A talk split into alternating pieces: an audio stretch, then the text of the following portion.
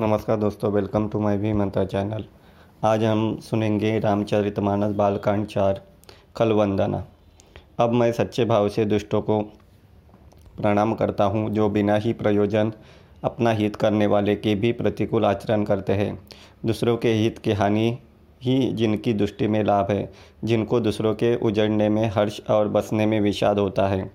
जो हरि और हर के यश रूपी पूर्णिमा के चंद्रमा के लिए राहु के समान है और दूसरे की बुराई करने में सहस्र बाहु के समान वीर है, जो दूसरों के दोषों को हज़ार आँखों से देखते हैं और दूसरों के हित रूपी घी के लिए जिनका मन मक्खी के समान है।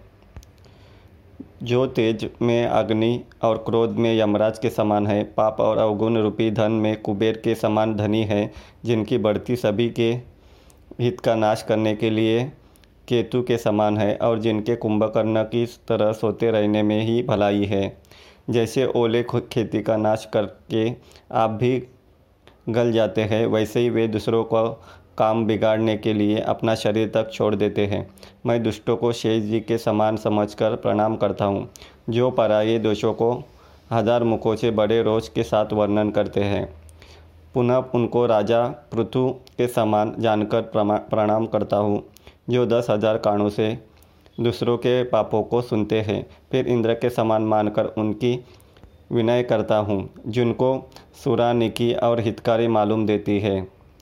जिनको कटर वचन रूपी वज्र सदा प्यारा लगता है और जो हज़ार आँखों से दूसरों के दोषों को देखते हैं। दुष्टों की यह रीति है कि वे उदासीन शत्रु अथवा मित्र किसी का भी हित सुनकर जलते हैं। यह जानकर दोनों हाथ जोड़कर यह जन प्रेम पूर्वक उनसे विनय करता है। मैं अपनी ओर से विनती की है, परंतु वे अपनी ओर से कभी नहीं चुकेंगे कौ को बड़े प्रेम से पालिए, परंतु वे क्या कभी मांस के त्यागी हो सकते हैं? धन्यवाद।